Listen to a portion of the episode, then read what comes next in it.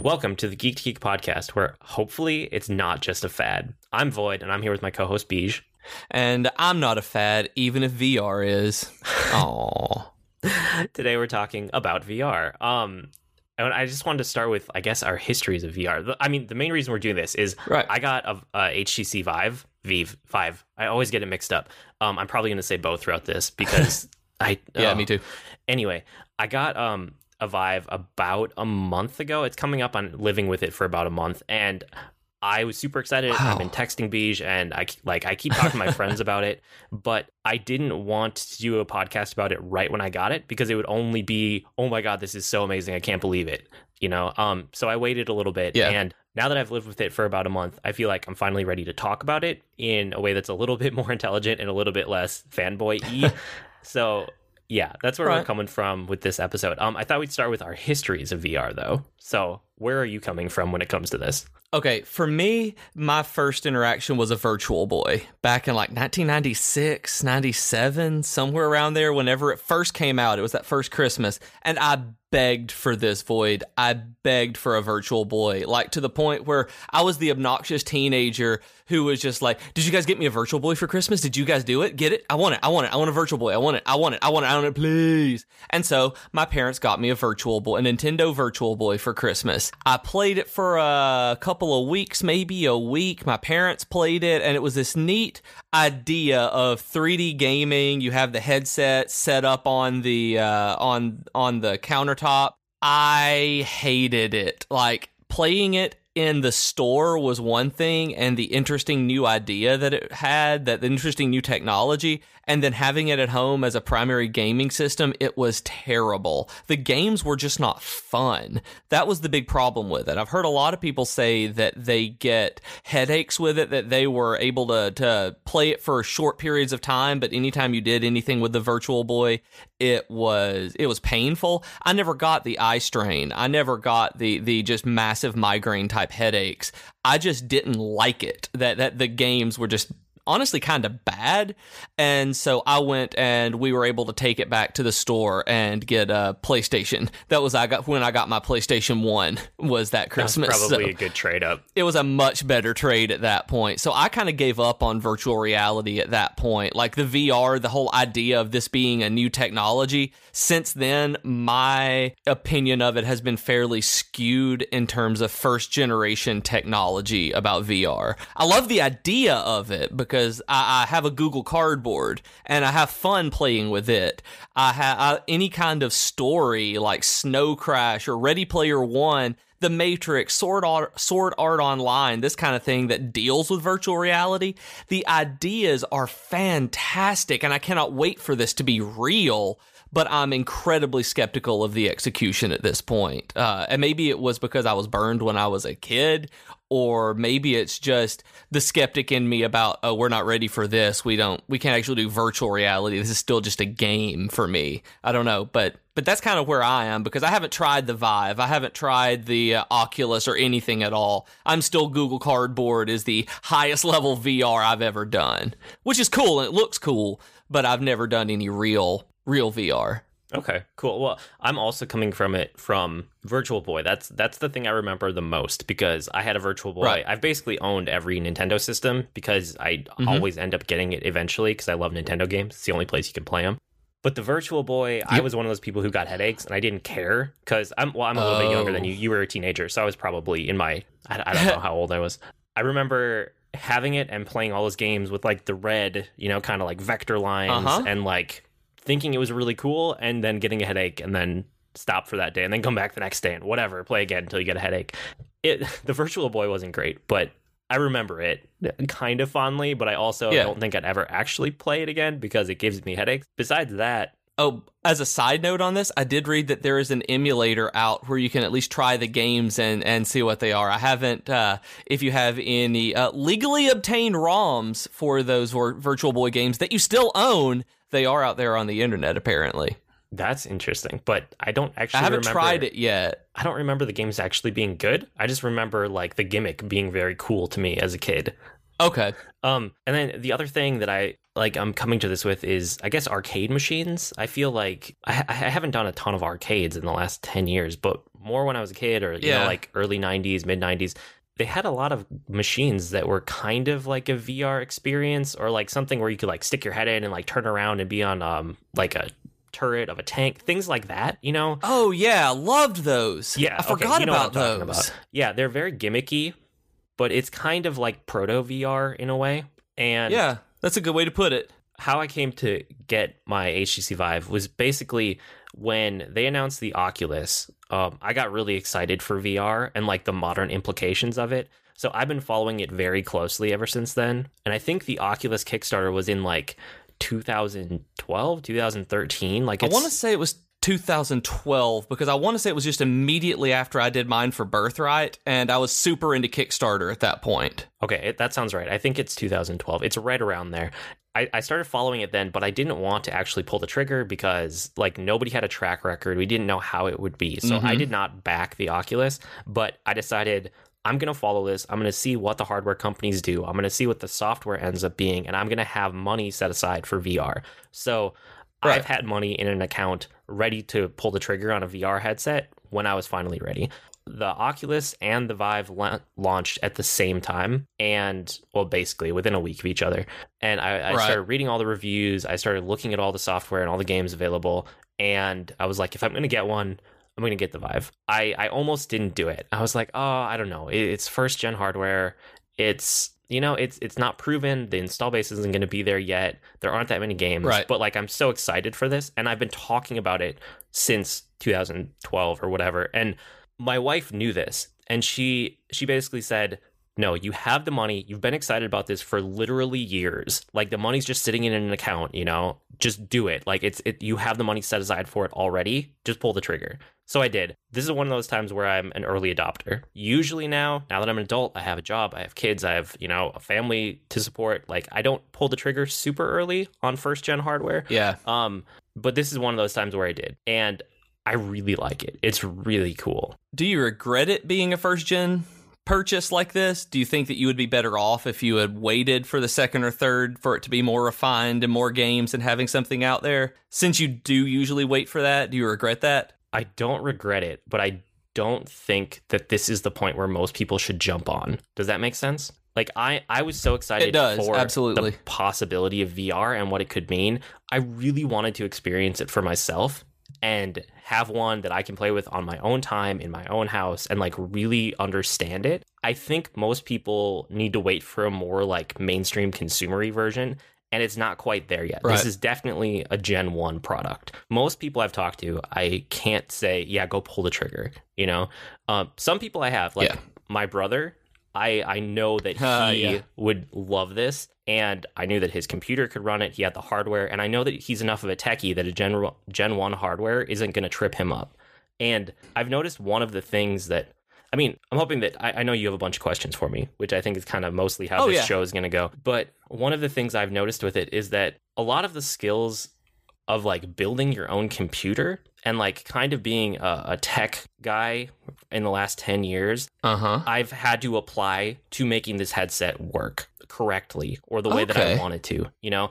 And it, it's not the complexity of building a computer, but it's a lot of the little things like, huh, it isn't firing up. Why isn't it firing up? You know, okay, well, you got to go Oh, online, okay. go into the forum. Like, what am I doing wrong here? You know, what are common mistakes that are made when you're setting this up? And figuring out that, oh, maybe I need to just plug it into a different USB port. Or maybe I need to go Right. change this setting in Steam VR that's like three menus deep.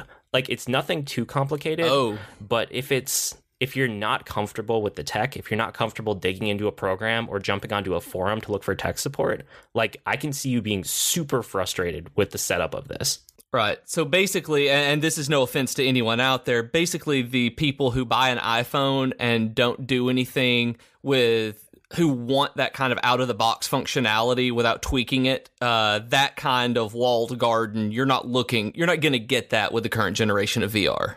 you're not going to get that and maybe you'll get more of that with the oculus i've only played with the oculus like dev kits on other people's machines i don't own one but with Okay. with the vive you're not going to get that which which I think is okay considering it links into Steam. That that was one of the big selling points for me when we were talking about it initially.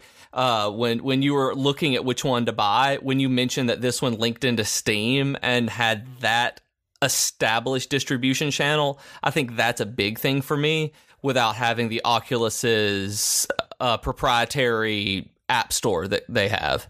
Oh yeah, no, I, I think that's a big thing. I love it. Like this is just like I I don't regret any of my time with it. I'm not frustrated with it. I think it's great. It's it's just these little things that like I don't think the mainstream gaming press has made people aware of because they're just so excited to get it out there.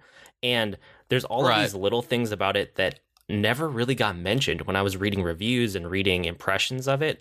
And I think yeah. it's kind of a disservice. Like you need to be comfortable to be able to set this up, you know, and understand how it goes together. And little things like you, you, there's so there's two lighthouse stations, right? And they have to go basically up above your head. They need to be like seven to nine feet off the floor, and they need to be on opposite oh. corners of the imaginary like um, rec- rectangle that you're making for your play space. Okay. You you have to either you have to get them up in the air somehow, right? So they come with huh. mounts. So if you want to, you can take out a drill and you can drill them into your wall and permanently mount them. But I don't think most people want to okay. do that. Most people don't have a dedicated VR space that they're going to permanently mount these things right. to the wall, right? I mean, if you have surround sound or something sitting on the wall anyway, you could you put it on top of like set it on top of your speakers for an evening or anything like that? Yeah, so you can kind of MacGyver it like that what I ended up doing was buying um, a couple cheap light stands because I'm very familiar with like light stands from working in okay. production work. Yeah. Um, I grabbed a couple cheap light stands and I got a couple like 180 degree swivel mounts on top of those. So all told, for the two light stands and the two swivel mounts, it was probably less than 40 bucks. It wasn't that much, but it's something right. that like it it doesn't really occur to you when you're ordering this new hardware that hey maybe I need to buy light stands and some swivel mounts. You know, well, honestly, that's the kind of thing that Nintendo did with the Wii that that really surprised me that when I heard people talking about it, they complained about the complexity of setting it up just with the light bar. That just the one bar in front of your TV, having to get that set up and put somewhere new really baffled folks for me. That that when I talked to them, they're like, I don't know where to put this. My living room, even just my entertainment center isn't set up to have this half inch bar sitting on top of my television or in front of it and they're like, "Why would Nintendo do this?" And, I could see those kinds of people getting really upset at the Vive needing this kind of extra extra prep. Oh yeah, for sure. And then I mean, you still have to set up the headset. You have to set up the controllers. You know, you have to make sure all the tracking is in place.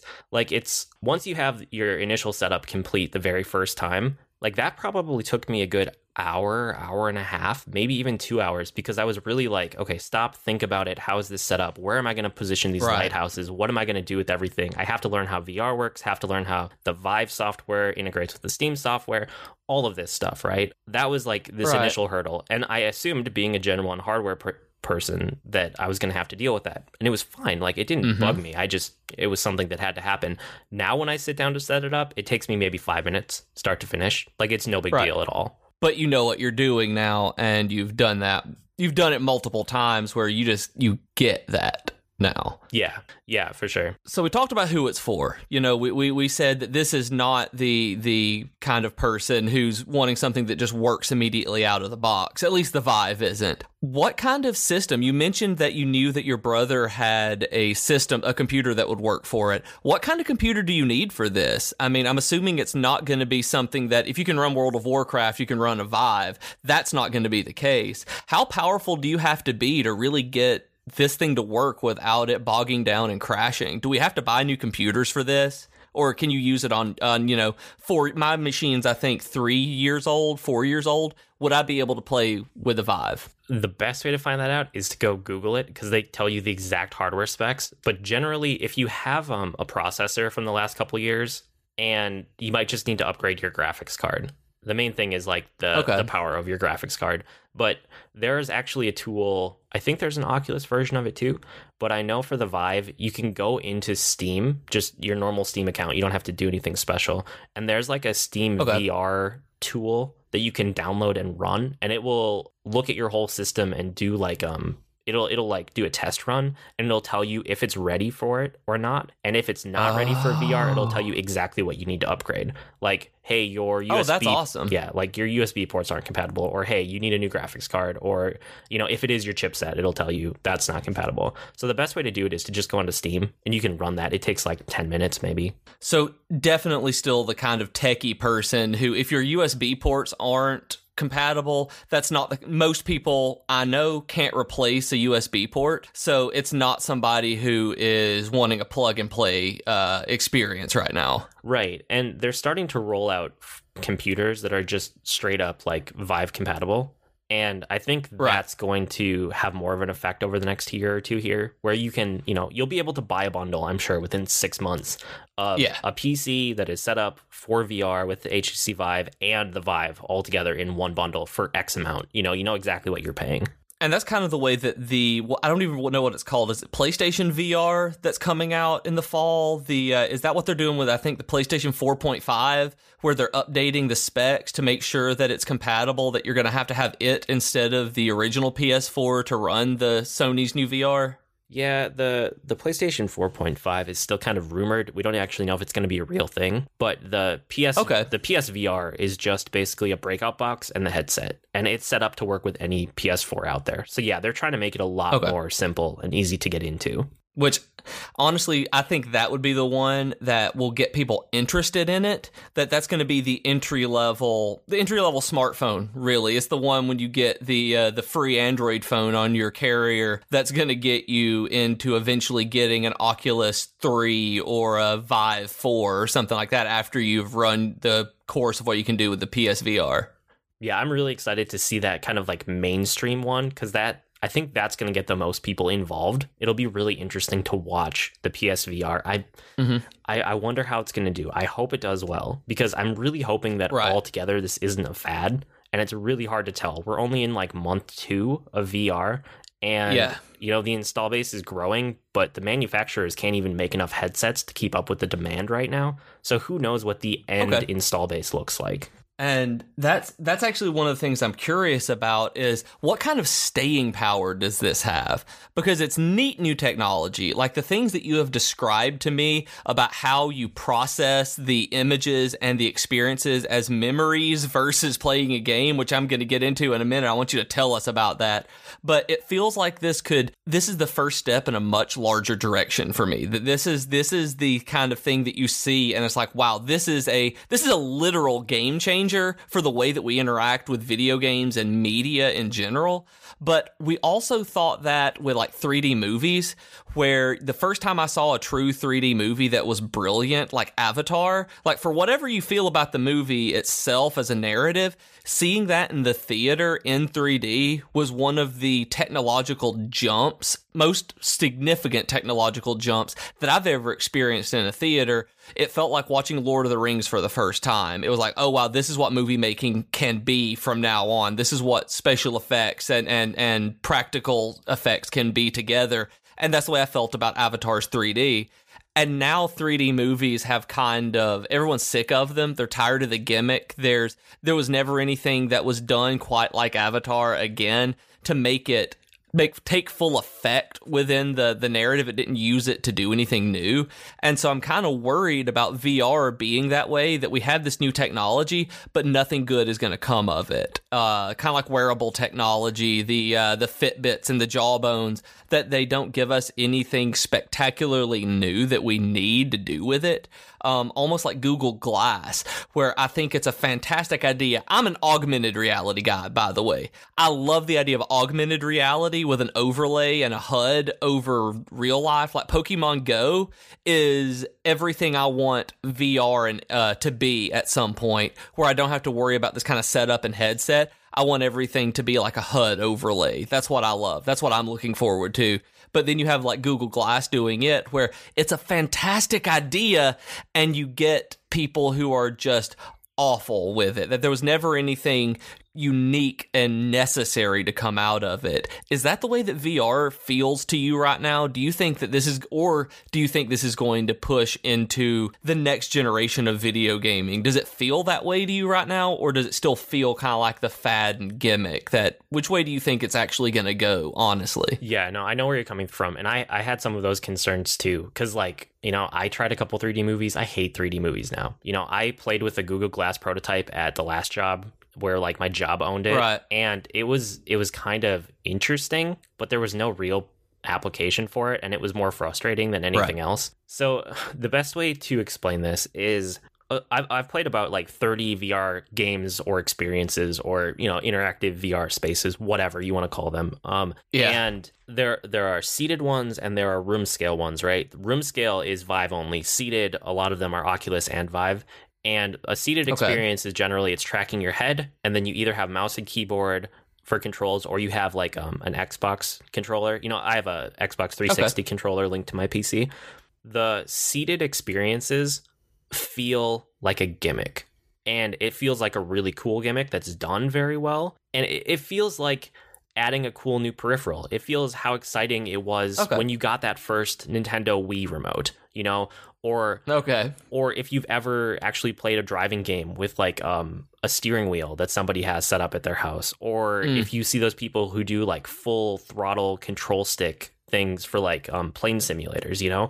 Like right, a really cool really detailed peripheral that's still kind of a gimmick but the vive has room scale and room scale with the touch controllers the touch controllers just go on each hand and it basically lets you use your hands fairly naturally and playing the games that are room scale on the vive it feels like as monumental of a paradigm shift as it did when we went from 2d games to 3d games like wow. you okay. remember because I know you're close to the same age and we've talked about this before. Mhm. Do you remember when you would like go to Target or whatever, you know, your local equivalent is and you would see those demo like kiosks for Super Mario 3D or you know, Super Mario 64 Oh, yeah. or like Star Fox 64 and oh my god, Uh-huh. it's 3D. Like this controls in a new way. It has like a, a stick that I don't know how it works and it's you know, it's but it's monumentally different and it's this huge paradigm shift in gaming.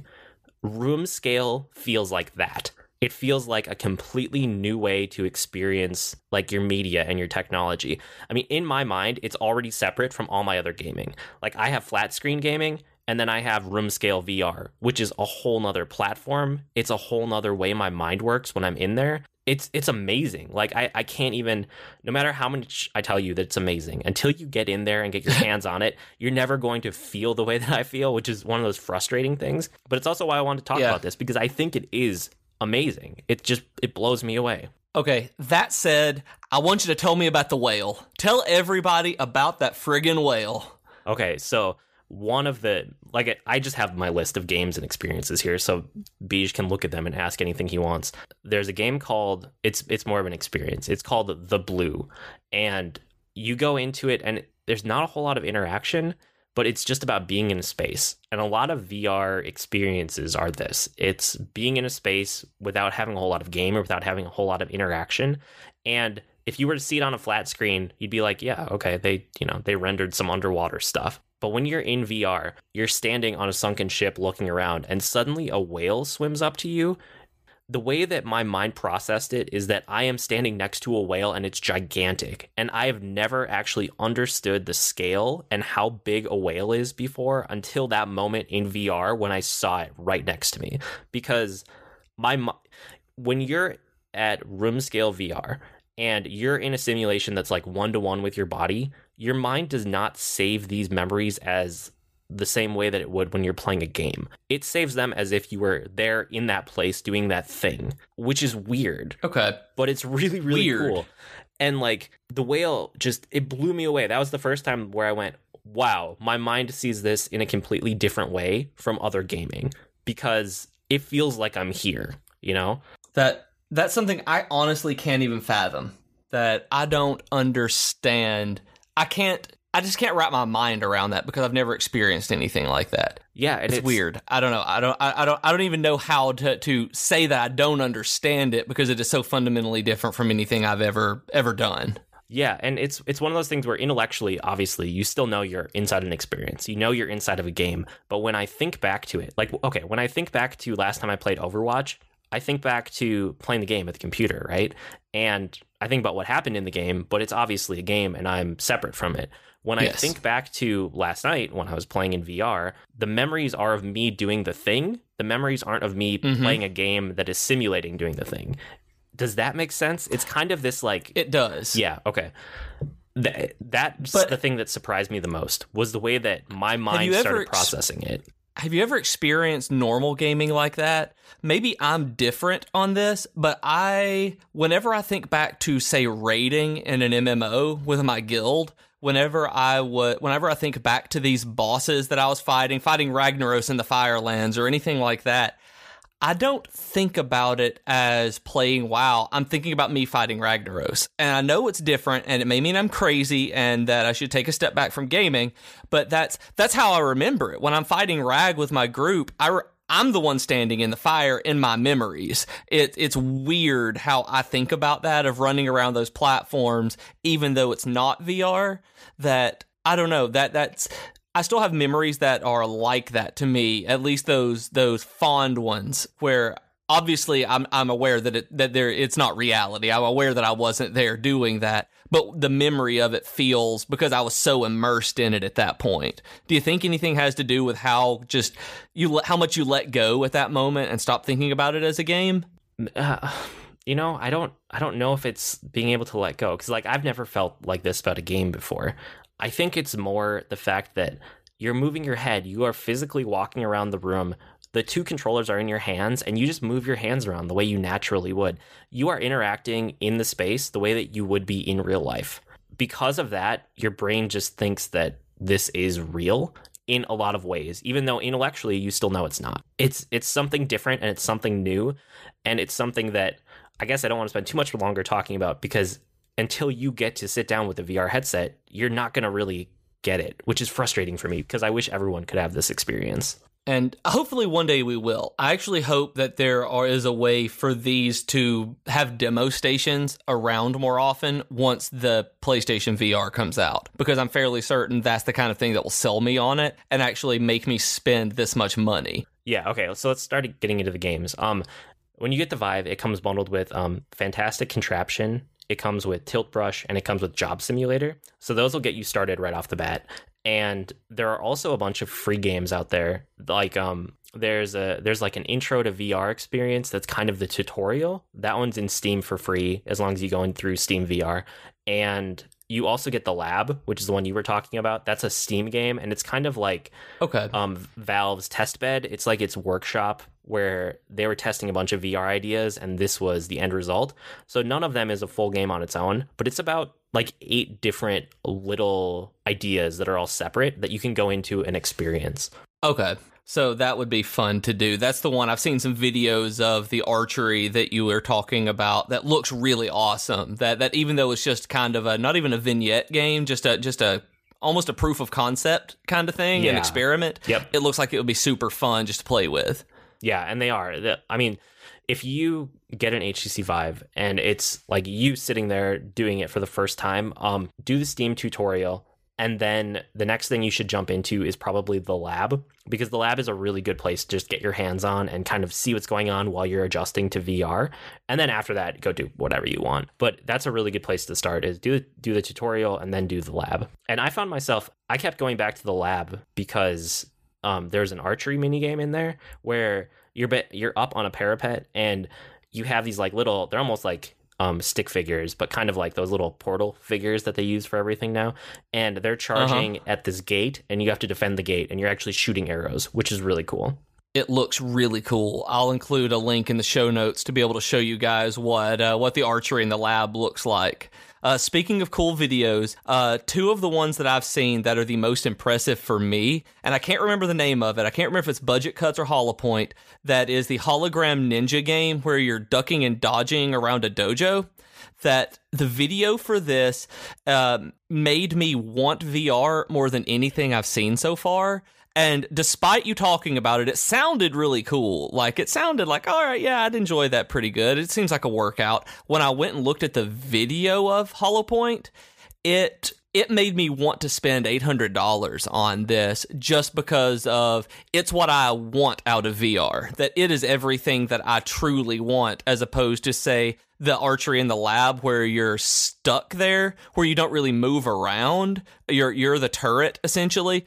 That Holopoint, you're fighting. You're like Neo and Morpheus fighting all of this, fighting in this area, and it looks awesome. Yeah. That that tell us a little bit about that, like what that's like to play. Yeah, and that's actually that's up there on the I have games separated out. I said Voids must have games for HTC Vive. So this is one of them. Um Holopoint is okay, I, I, kept finding myself going back to the lab and doing that archery game because I used to do archery in real life and I haven't had much of a chance to do it since having kids. It just takes too much time to go out and to a targeting range and all that kind of stuff. And when I was in the lab doing archery, I found as soon as I actually took my real life archery stance and aimed the way that I would when I'm in the physical world, I started getting headshots on these guys. And I was like, that is cool. Like my skills map one to one into VR, which just blew me away. Holopoint when I saw that Holopoint existed, I had to get it. It's basically another archery game like that, except you're in a dojo and um, you're confined to a mat that's in the middle of the the dojo, and that's basically your play space in the physical world. And it generates holograms, and you have to shoot them. That's the core of the game. It starts out with these squares, and when you shoot one of the squares, about like 70% of the time it'll shoot back at you and you have to move out of the way. So as soon as you hit it with an arrow, wherever your head is at that moment, that's where it's aimed. So you have to constantly be shooting and moving to get out of the way of these things. And then once you get a couple levels in, it starts generating like holographic samurais and holographic ninjas and guys to like charge at you in this dojo. So you're getting to the point where you're shooting boxes, you're shooting samurais, you're shooting ninjas the whole time you're moving and dodging and like jumping and it's I mean, it's a workout. After about five minutes in there, I'm just like dripping sweat. And it's amazing. I've never felt more badass than I did, or looked as stupid. I'm sure. I'm sure I looked stupid in real life, but I've never felt more badass than I did playing Holopoint, which is just it's fantastic. And one thing watching the videos that you had told me a little bit about, but it, it's it's interesting to watch someone do.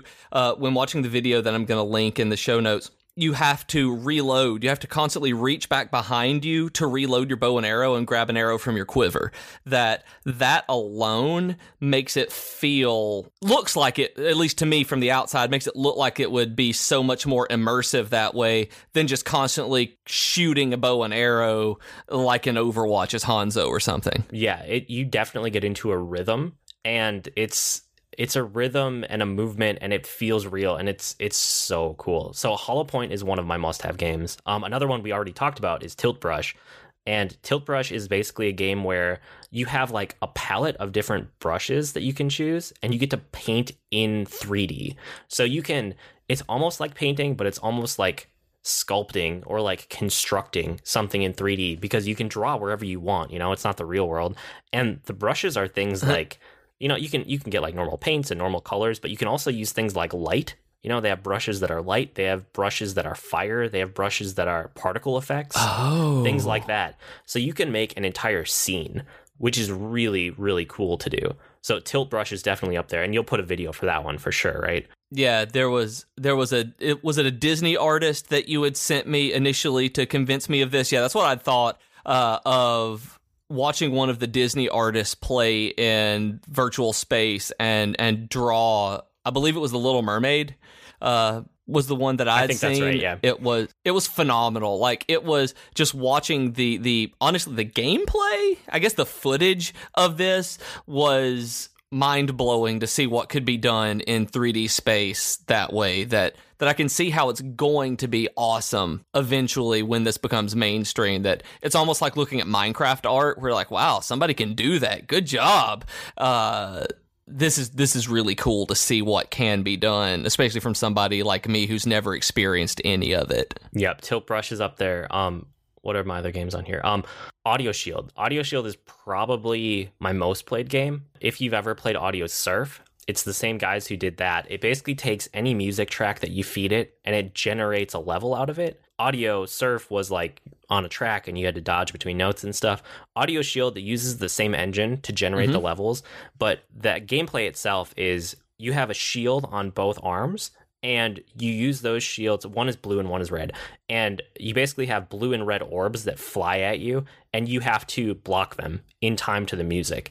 And it's just amazing. Like i, I don't know. I've spent so much time in there because i spent a ton of time in Audio Surf also but it's the same kind of thing. Like i just love spending time in there blocking orbs. I mean we can throw a video up for this one too but it's cool. Like i mean just having the shield and blocking the orbs to the in time to the music there's not a whole lot else to the game but I keep coming back to it. Okay. I've looked at videos of it and I can't see how much fun it is. That it looks interesting, don't get me wrong. I can see how it's fun.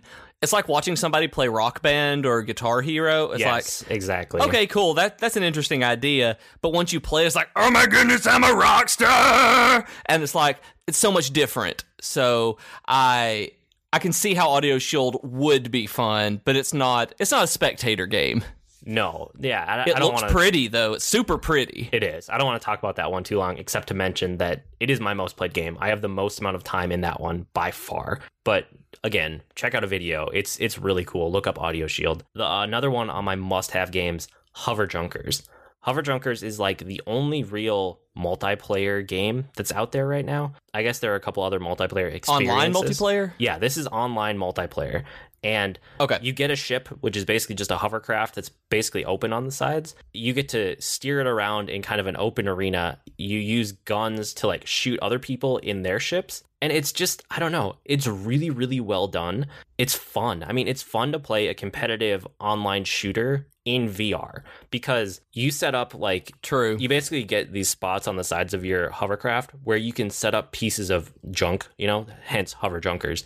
And mm. the junk acts as something for you to hide behind or duck behind or move behind or shoot through. So what you're doing is you're basically like you stand up and you take a bunch of shots at the guy and then you duck down behind your cover while you reload.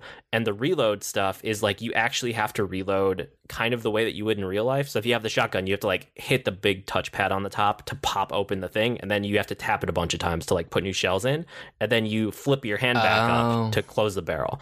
And they have different animations and different like movements for every gun, but every gun has a different thing where you have to like reload and like flip the thing back into it. It's really, really cool and really fun. And then the other thing about Hover Junkers is that it's multiplayer, but it's also you can set it up so there are teams. And if you have team game, you can have two people in the same hovercraft. So you can have somebody steering Okay. with one hand, shooting with the other hand, and then you can have someone dedicated to just like spotting for you and shooting. So that's really cool too to have two people in the same space working together. So you can really drive, like, like you can drive with one hand and then like have a pistol in the other and just start like, s- like with a six shooter, like just shooting like a like an action movie Yeah. kind of thing where you feel like that's awesome. Oh yeah, yeah, that's what the game That's is super cool. It's it's really really cool. And I mean, just encountering other people online is fascinating too because someone else appears in your hovercraft and you just look at them and like I know that the Vive has a built-in microphone. If you want to broadcast, there's like um I think you use the squeeze triggers in that game. Oh, okay. And, like you could talk to them, but most of the time when you see somebody else in VR, you just kind of wave and they wave back. Like you don't Huh. have to say anything because you can gesture, you know?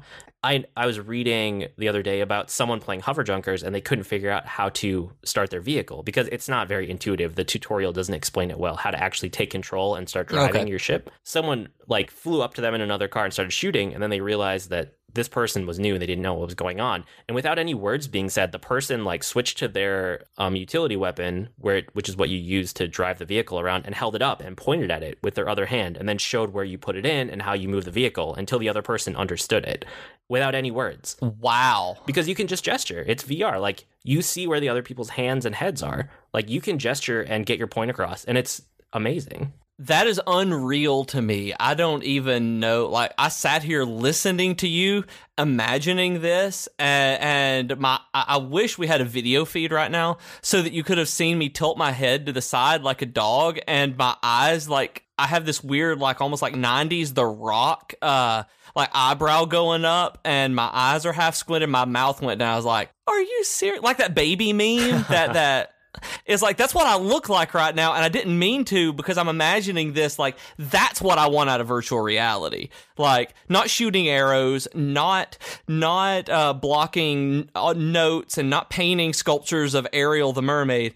I want to be able to interact with other people like in Ready Player One. That is what I want out of it. That if once there's an MMO, once there is an online space where I can simply exist as a as an avatar or even me, almost like Second Life out there uh, in in virtual space. That's what uh, will will either completely destroy my life or enhance it to the point that that I've dreamed of since I was a little boy. Like the idea of hover junkers already getting to that point in Gen 1 gives me a lot of hope.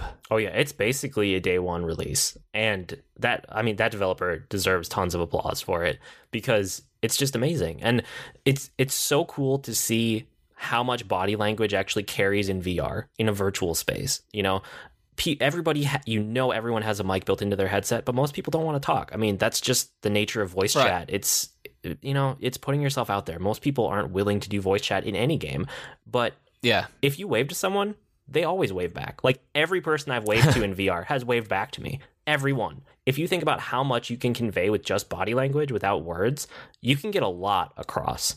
And that's the kind of stuff that we're starting to get in VR. I'm really excited to see where we are in about like 2 years, you know. I love where yeah. we are now, but like what you were talking about, like the first big MMO or the first big thing that takes off that really, really shows the world what it can do.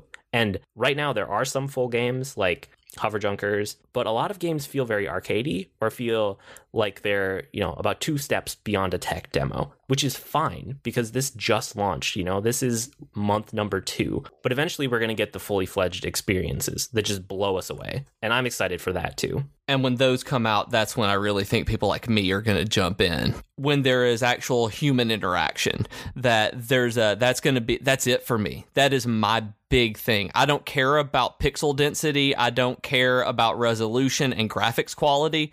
The I want to be able to interact with other people like their people.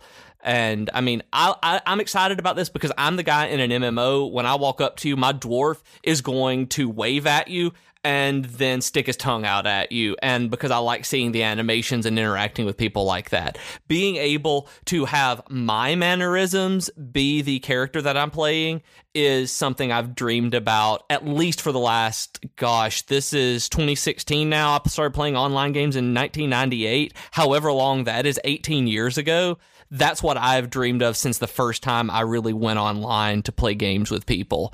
That the fact that Hover Junkers has that, I'm I'm nerding out right now just thinking about that that it's already started because I wasn't aware that the motion capture was that advanced already in terms of interaction between the characters on screen. Yeah, it's it's really cool. I mean, it's all one to one. You know, it's one to one with your hands. When you're in room scale VR, like your movements are your avatar's movements because you're the same thing. It's it's astonishing. Uh it okay, and so it's super. We're cool. actually, I know we're we're getting near our time here. I don't actually want to keep talking for too long because there's only so much I can do until you get a VR headset on. Well, since we've gone through all the others, we have I'll include a list of the games that you consider worth playing and the games you consider not worth playing.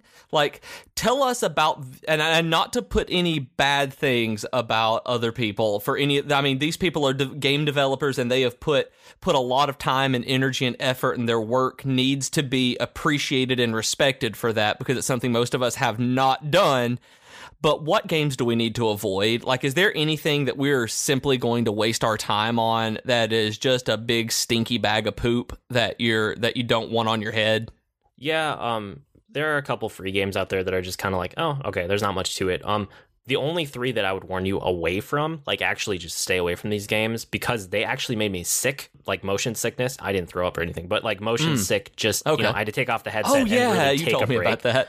Um, are Windlands is the one that I was really excited for. That it just oh, it didn't work for me. In Mind and In Cell, and those were three where it disconnected your feet from your movement, and it just it did weird mm. things to my sense of like I don't know, you know, I don't really get motion sick generally. So when I started feeling it, I was like, okay, I don't like what this developer is doing. This isn't working for me. You know, Windlands, instead of moving by walking around or like aiming and teleporting, which is what almost all the other games do, Windlands has you moving by like touching on the thumb pad. It just it instantly huh. made me queasy. It was really weird. And then in mind and in cell were kind of like you move it with your head instead of with your feet. I think it's anything that doesn't really map one to one with real life movement is what was making me feel okay. off. So any game you see that doesn't look like you would be moving the way that you are physically in the real world, be a little bit wary of. Okay. That makes sense. That that was one thing I was curious about with things like uh with things like the Oculus on whether or not it would induce vertigo and motion sickness because you are sitting there and using something else to move around. Right, and I could definitely see that. Yeah, and I've played, like I said, 30 plus games and experiences. Those are the only three that have made me feel motion sick. And it's not like I was instantly super sick. It was like, okay, I need to take a break and put the headset down and go sit on my couch for a minute. You know, it wasn't a huge right. deal. So, yeah, I mean, I could talk about VR for another couple hours, but we've been going on for a while. I don't think we're going to talk about it again for quite some time because most people won't have a headset on. The one thing I would leave you with is you you probably know if it's worth it for yourself. And if you're on the fence, kind of like, oh, maybe, maybe not, I, I would recommend just find a friend if you can, or wait until they start getting these demo stations set up. I know those will start appearing pretty soon, you know, at GameStops or wherever malls. I don't know where they're going to set them up, but th- they'll be around. It won't take that long. You know, maybe hold off a little bit if you're unsure.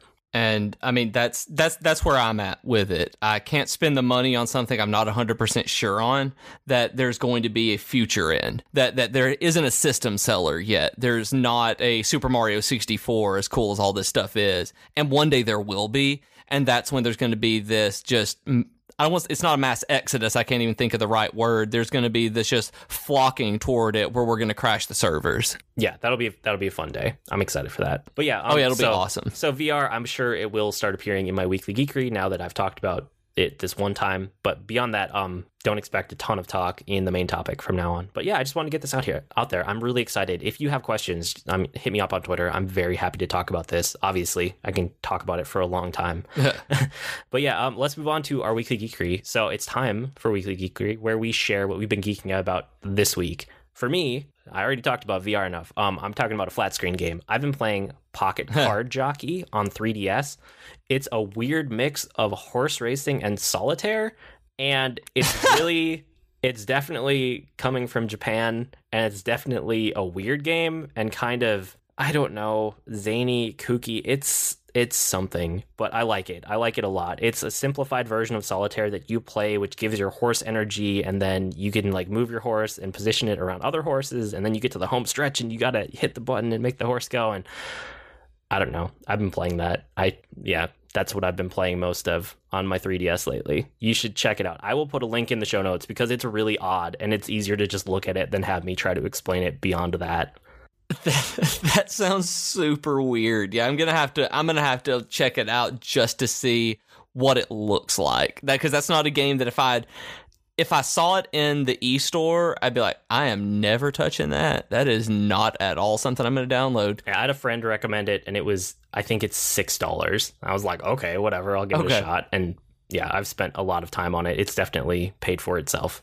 Wow. Well, excellent. Uh, my weekly geekery this week is uh, are actually some videos. Uh, Star Trek Beyond's second trailer came out this week, and I've been watching it multiple times. It's fantastic. I I love the Star Trek reboots. First of all, uh, if you need to send me hate mail, uh, the email is geek to geekcast at gmail.com. But I absolutely love the uh, the new reboot movies and I was not a fan of the first Star Trek Beyond trailer.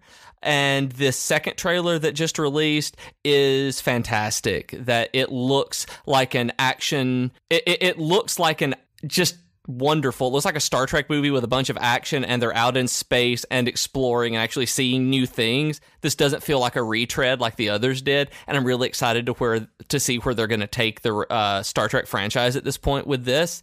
And uh, in addition to that, there is a series of Overwatch animated shorts. I know that we touched on that uh, when we did our Overwatch episode a couple of weeks ago, but they've been releasing a couple more since then, and I've been watching. I re- rewatched the two that I had already watched and rewatched the new ones that came out this week called Dragons and Hero. I believe there's a link to Hero in the show notes they're great. That these are between six and eight minutes long a piece, and they just give kind of a touch on what the Overwatch backstory and world is. Uh, you don't need any kind of introduction to watch them. They're just incredibly well done vignettes about the characters in Overwatch that make you honestly care about them. Uh, Dragons was fantastic, and Hero I watched this morning right before the recording of this, and it was phenomenal. It might be the best one yet, just in terms of how it's put together together and the the story that's told, it really fleshes out the world a lot. I think that uh, if you're even remotely interested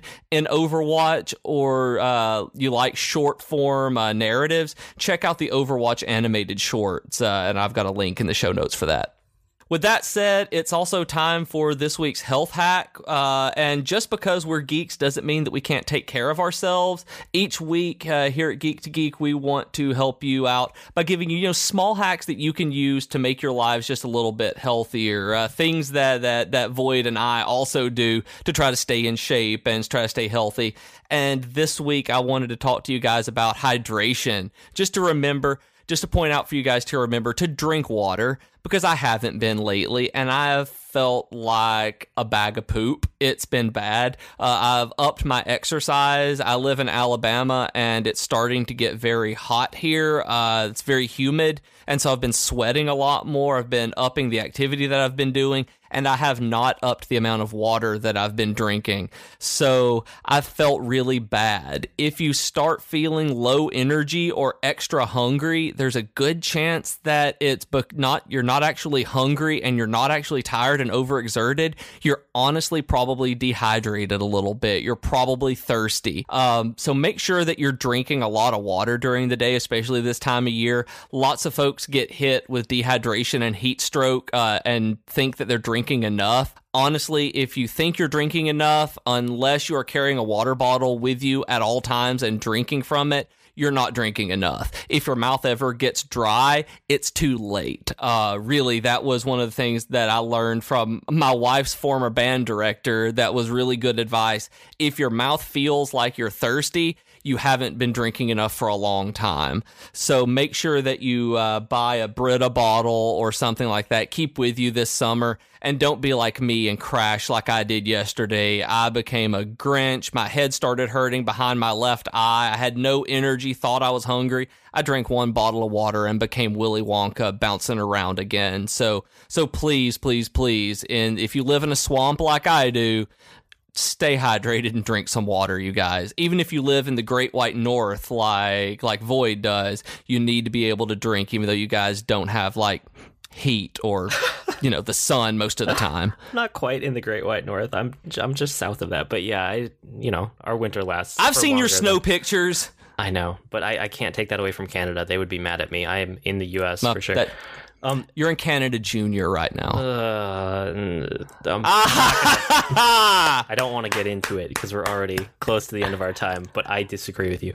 Anyway, you can write. Oh, I know. I'm just making fun. comments, suggestions, or feedback. Our email address, as always, is geek2geekcast at gmail.com or reach us on Twitter at geek2geekcast. I blog almost daily at agreenmushroom.com, and you can find me at grnmushroom, especially if you want to talk about VR. I'll talk to you about VR a lot on Twitter um, I also run the Video Game News Now podcast, which is I'm going into my second week here. So if you're interested in just getting gaming headline news very quickly, very efficiently, check me out. Video Game News Now. It's on all the major services. And I'm on Twitter as at Professor Beej. That's B E E J. And I blog sporadically at geekfitness.net uh, about fitness, health hacks, that kind of thing.